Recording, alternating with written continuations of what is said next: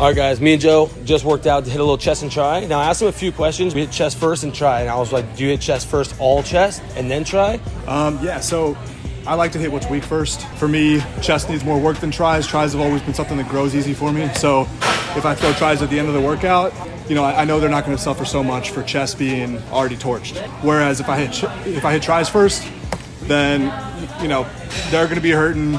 Chest is going to suffer. The weight's going to be lower. I'm going to grow slower. It's just So you wait for your strengths till the end. Crush your weaknesses first. Get those out of the way. Yeah, and then same approach to what we did with chest. You know, where like we started with a upper chest, Uh-huh. those movements. The Um, weaker part of the chest. So for me, upper chest is something that's been you know, tough to grow. So Mm-hmm. if I hit that first pre-exhaust, then hit an incline, Mm-hmm. um, and then move down into the flat bench and you know the the decline press. Okay.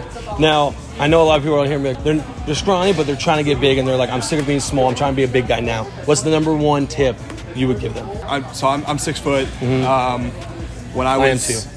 when I was 16, so 17, graduating high school, I was 150. Right. And today? Uh, today is 235. Um, I got to like 240 within four years there, but it was a dirty bulk. Yeah. But it's just like it's just time, man. It's Time. Like, if So you get- patience. Yeah. If you're getting discouraged on like five, eight pounds a year, then the sport isn't for you. It's- Yeah, yeah. You know, it's Patience.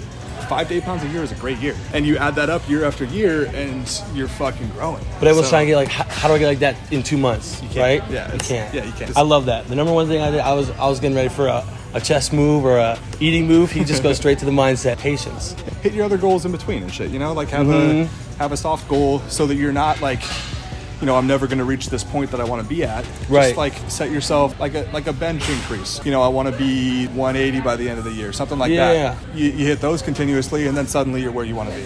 So how long ha- have you been training? I would, you'd say seriously in total. The diet when I started tracking that and like paying attention to that and having somebody else teach me how to do it. That's when noticed It the got big really change. serious. Yeah. Longer than five years, and you could still see Yeah, probably like four years ahead of that. I started. Yeah. lifting, but- so nine years, something like that. Yeah, Because I'm nine getting years, people saying yeah. like, "Oh, I'm not seeing as many results as I did last year." I'm like, "This is year two for you." I'm like, "W- "We've been doing it for ten years, nine years." Like, Yeah. it takes time. If you're on your journey, my recommendation to you is keep keep going on your journey. Never stop. Remember, consistency is key. Thanks, Joe, for a good chest workout, bro. Good looking in there. Yeah, right.